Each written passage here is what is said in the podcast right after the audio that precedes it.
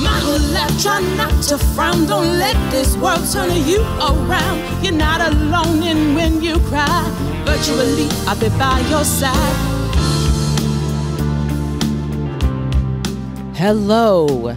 Happy, happy day. Oh, happy day. Hey, happy day. A leak of hope and change is on the way. We're here to stay.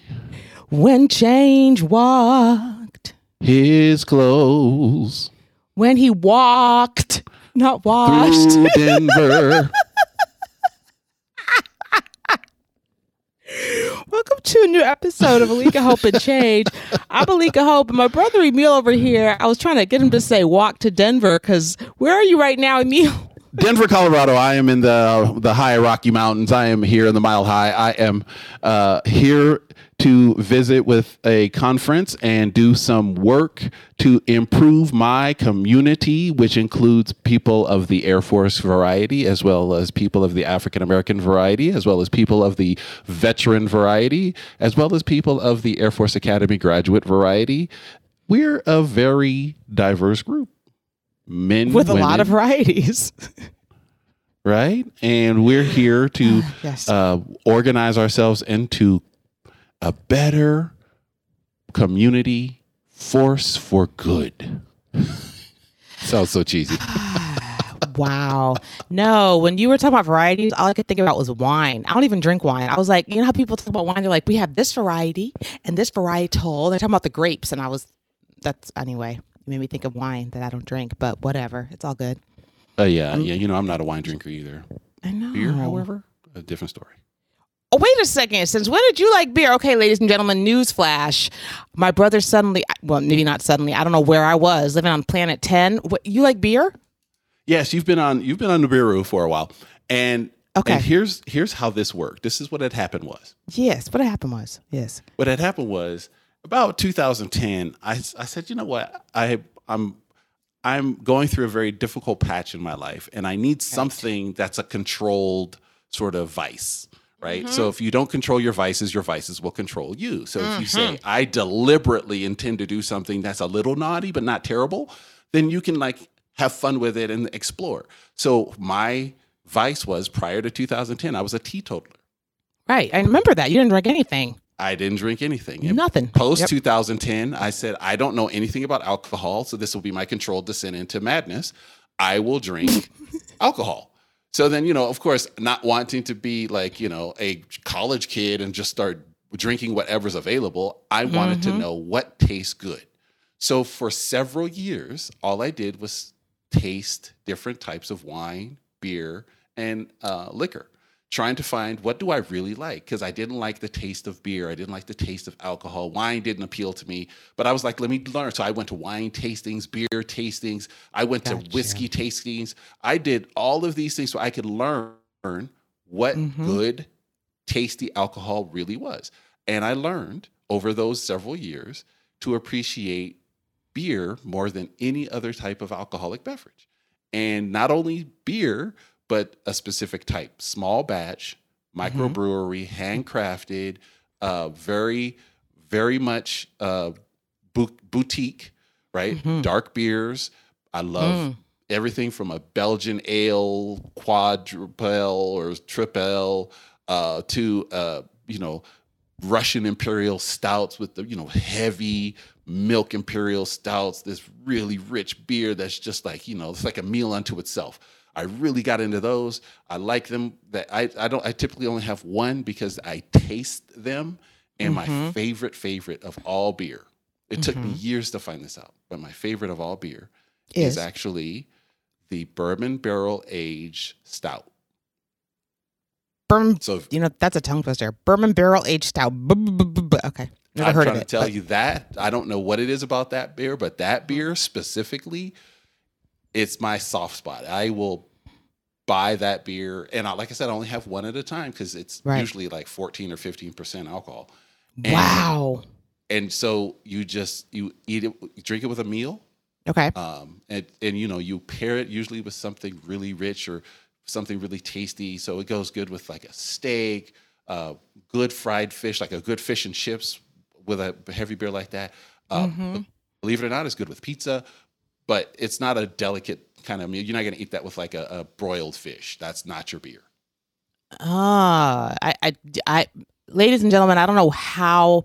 I don't know. Emil and I talk about a lot of stuff, and I think because we're well, I can't say this about him now, but historically, until 2010, neither of us were really drinkers. I don't think we talk much about alcohol. Um, you know, because No. I know, like, basically, I like tequila, and our older brother Karim, he likes um, uh, what's that stuff called that I have in my house because he hasn't been here in a little bit. Um, Hennessy, Hennessy, is that right? Is that what it is? That's it. Him. Oh, shoot. He likes That Hennessy. expensive. Like, that's it. So I don't really think about it. And I'm like sitting here, y'all, in awe. Like, you know, when Emil wants to try alcohol, he does it the Emil way. He does the research. Kudos to Yes. you, Emil. Kudos Yes. to you because you know you you you just make a uh, uh, an art, an exploratory adventure out of everything you do. Absolutely. I still don't like beer at all, but I like the fact that you have found what you like. And and here so it's the, the Yes. funny thing is yeah yar and ago right yar and Yes. ago i was uh i was learning about the air force when i was at the academy and i Yep. got a chance to travel with an air crew to germany so i'm i'm in a, a now retired aircraft called the c-141 big airlifter really fast super cool and they take me to this place in germany and frankfurt called the sachsenhausen so the Sachsenhausen is like the hub of all food activity in Frankfurt. I mean, this place Sounds is it. just everything from African to Asian to European, every variety, you name it, it's in the Sachsenhausen. It's wonderful food. And these air crew, if you don't know anything about Air Force air crews and Navy air crews and Army air crews, they drink and they enjoy their Okay. beverages. So I go there and I'm like, oh, I'm, I'm, you know, I don't drink beer. I don't like beer. They're like, oh, we know a beer for you. And they introduced me to a beer that I do not drink today, but it was so good at the time because it was paired with sausage and uh, sausage and sauerkraut, right? Ah. Brats and brats and sauerkraut. Yes. And that was a Hefeweizen. And so I go Oh, back. Hefeweizen. I yes, I know exactly I what that go- is. Yes. I go Yep. I go back to that as like because I remembered it from when I said, okay, I tried Yep. that once when I was a cadet. Let me see what Yep. happens. I was like, this is not my beer.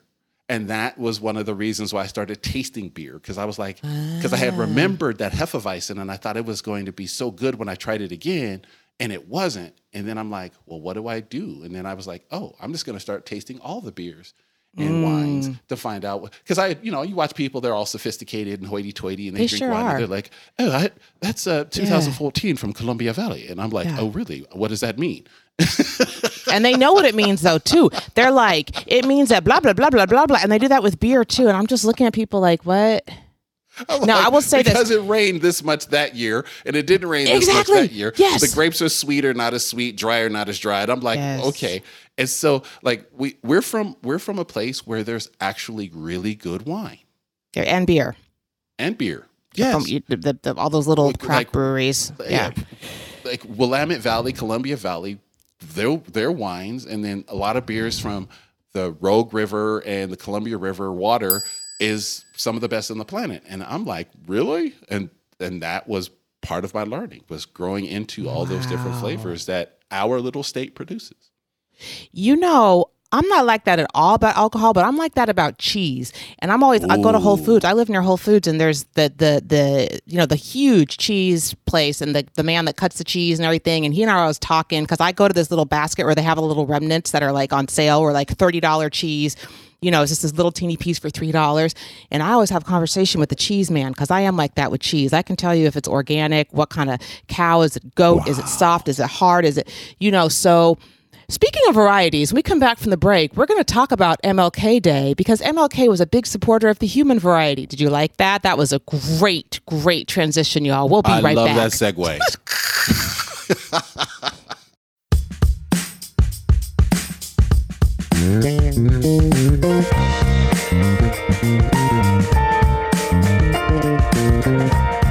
Interlude music by Lawrence V. White.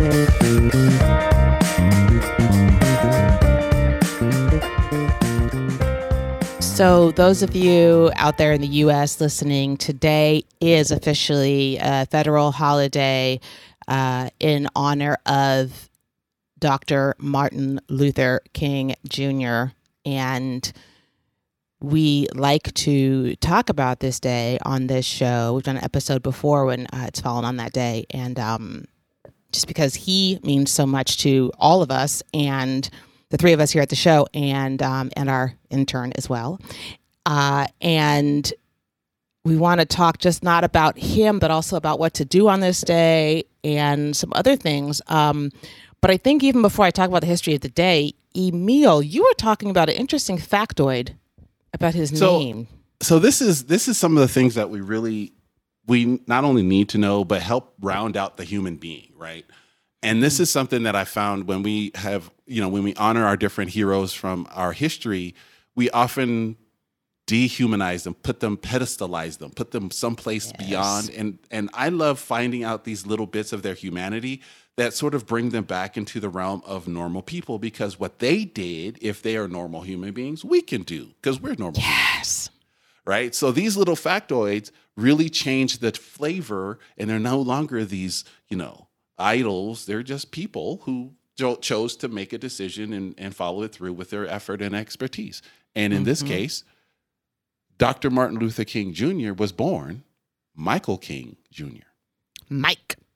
I mean, Michael, Right. excuse me. yes. And so in 1934, so King was born in 1929. In 1934, his father goes to Germany to um, to do some learning and some study and some travel, and he gets him, he gets inspired by the Protestant Reformation. Hmm. Kid you not, so inspired that he changes his own name and that of his five year old son. So he's no longer Michael King Senior. He's Mike Martin Luther King Senior, and therefore his son is Martin Luther King Jr. Ah. simply out of the inspiration of the moment. Wow. Wow.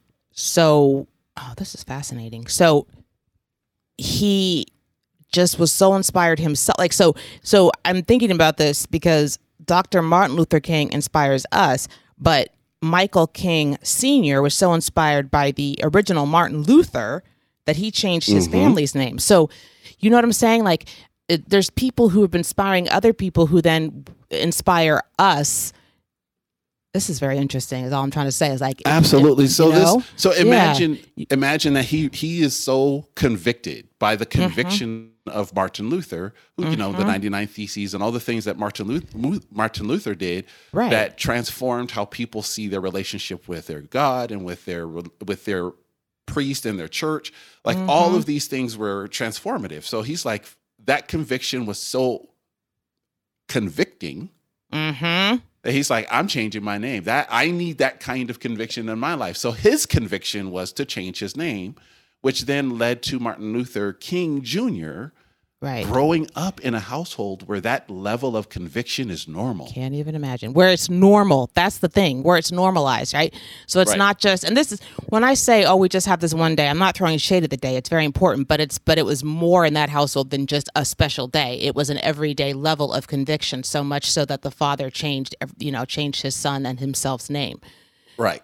um, that's really powerful. And I think that knowing that gives us kind of like a core route to what propelled Dr. Martin Luther King Jr. to be the game changer that he was. You know, doing what he did was normal for him, even though it was astonishing. Um, standing up for the oppressed was probably something that was normalized in his household. Um, you know, and that's really powerful. See, that's the the the core component of someone like Dr. King, and I love that we honor him and his work. Um, and one of the things that I always say to people is, please read an entire speech by him Yeah. because because his speeches were you know half hour, sometimes an hour long. But Mm-hmm. more importantly, they covered so much more than what we are exposed to in the popular media. And course. part of the reason why that's important is because he calls back to his own humanity, his own conviction.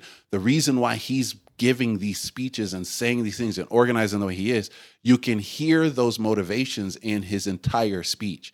So now you can go from his origin as a young man, where mm-hmm. in his household, his father's convicted to change his name. You can read his speech and see that level of conviction, see the daily life that Martin Luther King is bringing into a sermon or a speech that allows him to touch the lives of others and begin to inspire them to change the world around them.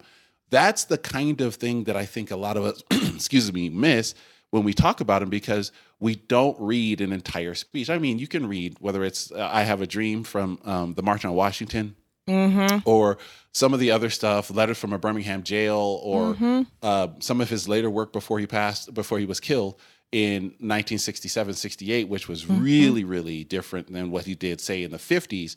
But the whole the whole body of work leads you to understand that this is a very human being Human. With lots of reasons for what motivated him to make change in the country he loved.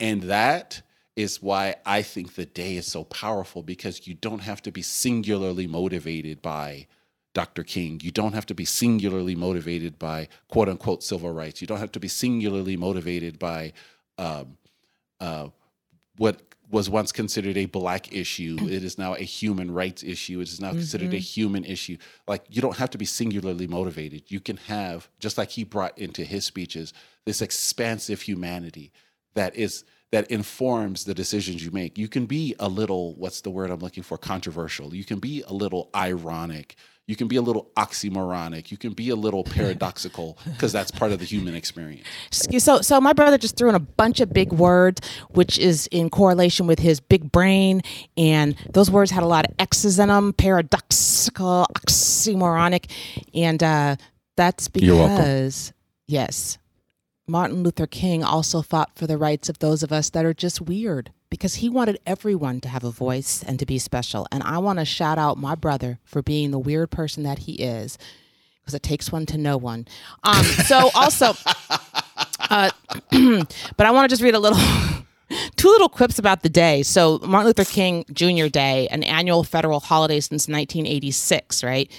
Um, it celebrates the national civil rights leader who was instrumental in challenging um, a lot of different inequality systems, in particular the racial inequality system that delineated how millions of Americans lived their life, including our father who grew up in segregated Mississippi or spent his childhood in segregated Mississippi. And um, I think one thing that Coretta Scott King said, that was his wife, uh, was really powerful. And I wanted to, it's just a short paragraph she said about this holiday, because sometimes people say, oh, we have the day off, or, you know, oh, this is like Emil said, a black holiday, or a whole bunch of excuses to not do something. And what she said was, you know, this holiday must be substantive as well as symbolic. It must be more than a day of celebration. Let this holiday be a day of reflection, a day of teaching nonviolent philosophy and strategy, a day of getting involved in nonviolent action for social and economic progress. And I want to throw in my two cents about this nonviolent thing because words hurt too. So sometimes, I want to be a little controversial, but sometimes people in their fight for justice, they throw out a lot of hate and mm. othering. And nonviolence is not just, oh, I didn't slap that person. I'm nonviolent. But then you went behind their back and called them a B or called them the N word or called them the H word or whatever you called them. That's violent. Words can be very violent and words can hurt people. So if you're going to celebrate nonviolence, you need to think about what comes out of your mouth as well as what you do with your hands and feet. Okay? Mm. Say it, sis. We'll be right back.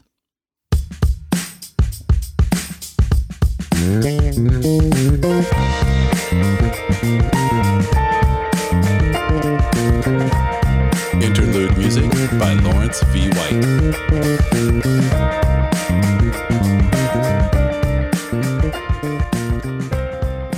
We are back. And I'm going to make this pledge today in this podcast that I am going to not be violent with my words today. I know y'all should say we should be that way every day, but what I mean is I am pledging today to not raise my voice, not scream at somebody, not not that I do all the time anyway. You, you get my point, y'all, but I'm saying I'm just doing it day by day because I could say, okay, for this whole year, I'm never going to be nonviolent with my voice. I'm not going to do that. I'm going to take it day by day. Isn't that something they do in um um isn't Alcoholics Anonymous? I'm not that familiar with them, but don't they say something about like just do It is. each day? It is take each day at a time Yes. and control what you can control and release what you cannot. And Okay. these are the things that um, th- there's a ton of overlap between Yeah. a 12 step program and um, learning nonviolence. And this is something that a lot of people misunderstand about nonviolence. Nonviolence isn't simply not reacting, Right. it is coordinated activity, not using violence as a means of protest. And so when you choose to be nonviolent, you actually, and Dr. King, um, really studied Mahatma Gandhi to, to learn how to implement nonviolence as a strategy for social change. Mm-hmm. What he did that was so impressive was he trained his volunteers to understand the rigors of a nonviolent so- social protest. Mm. Because if you look at the videos, they got spat on, they got the fire hoses, and if mm-hmm. anybody's ever been hit by a fire hose or used a fire hose, you know that that is painful. And so mm. you have to learn not only to endure pain that you're experiencing, but you have to not react when others are enduring pain and you want to go defend them. Because mm. part of the process of nonviolent social change is forcing others to recognize their inhumanity. Mm-hmm.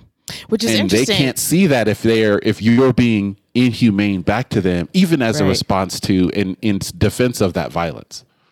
you know, and and I, I'm not saying you know nonviolence is the only solution to everything. I get that, but I also think in this day of social media, because when you mentioned the fire hoses, it got me thinking that just seeing the video of the fire hose incident got people up, you know, in various places, um, white people who had no clue, right, to, to spring into action. You know, part of that, I mean, affected even my own mother, a white woman, and um, I'm thinking about social media and that when someone doesn't respond and is being attacked or whatever, and, and the power of social media and that spreads, that awakens something in others to have social change, to make social action, right? Versus sometimes you see those videos online, which I try to avoid. People stick them in my face. I think they're really annoying, but somebody picks a fight with somebody else and people are fighting on social media and it goes all over TikTok and you're just like, they're both idiots.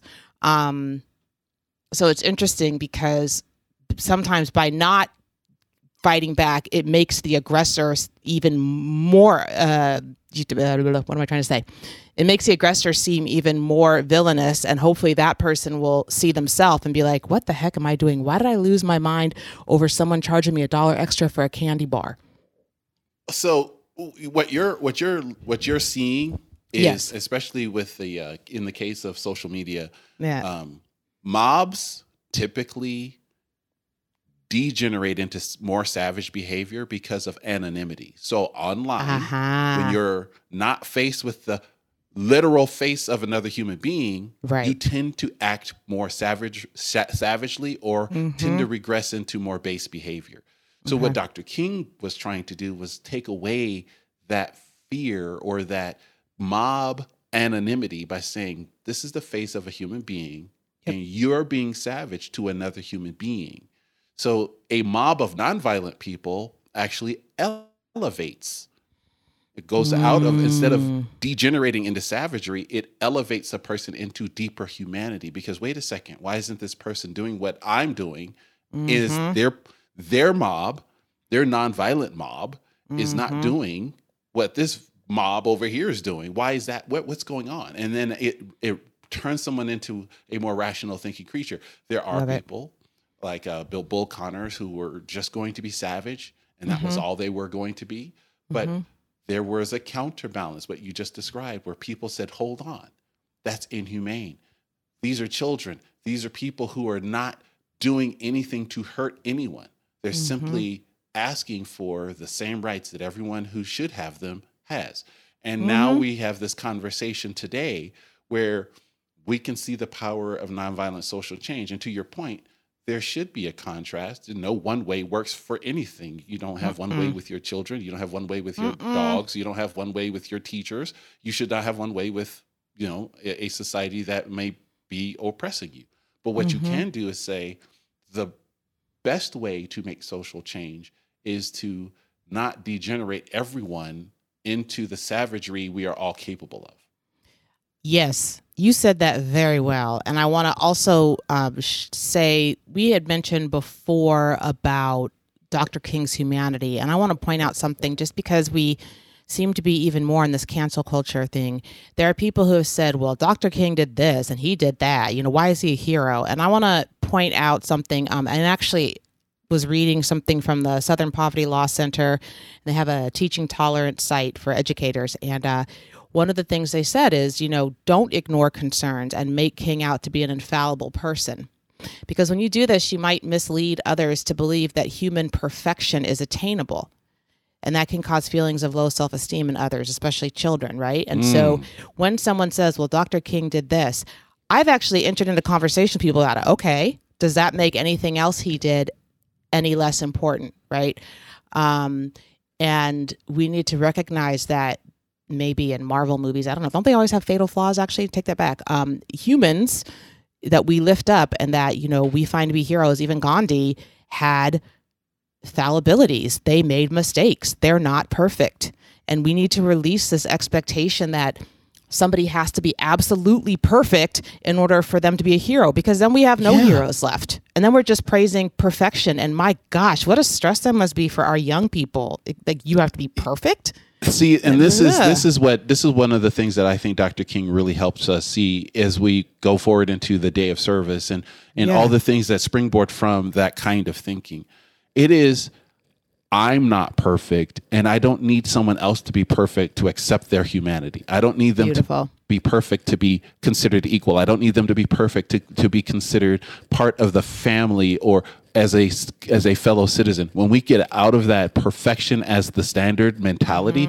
because mm-hmm. mm-hmm. i guarantee you ain't none of us perfect we've heard this in all, i don't care what religion you're in you've heard it from your religion you mm-hmm. and all of us ain't perfect so now we can have this conversation about what is acceptable and how we treat each other and where we make mistakes, how we can show each other grace. And when someone does actually harm society through crime or through violence that's unwarranted, that we have a way to deal with them from that position of do we rehabilitate them? Do we set them aside forever? How do we treat them? And this is all part of what King was trying to bring to our nation was a concept that when you love and serve your fellow man, you will mm-hmm. see them in all of their dimensions.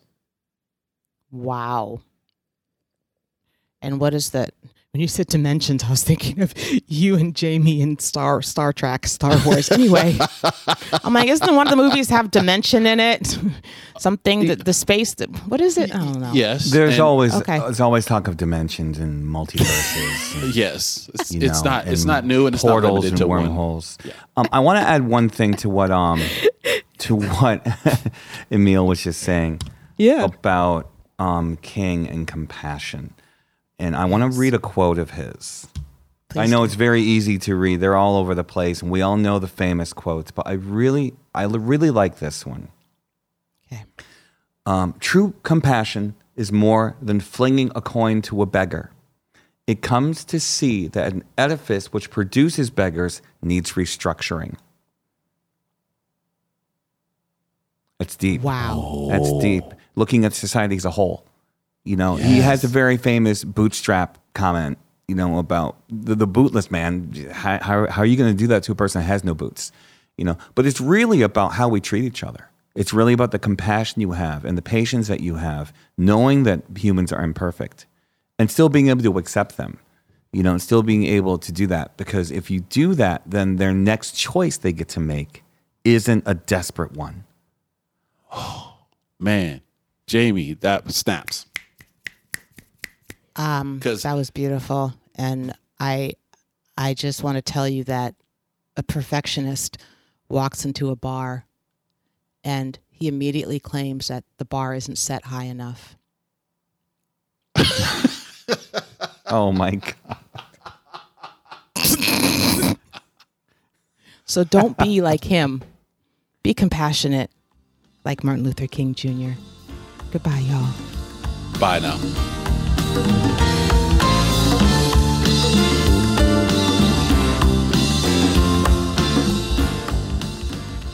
If you enjoyed what you heard today on Alika Hope and Change, please head over to iTunes to rate the show and leave a review.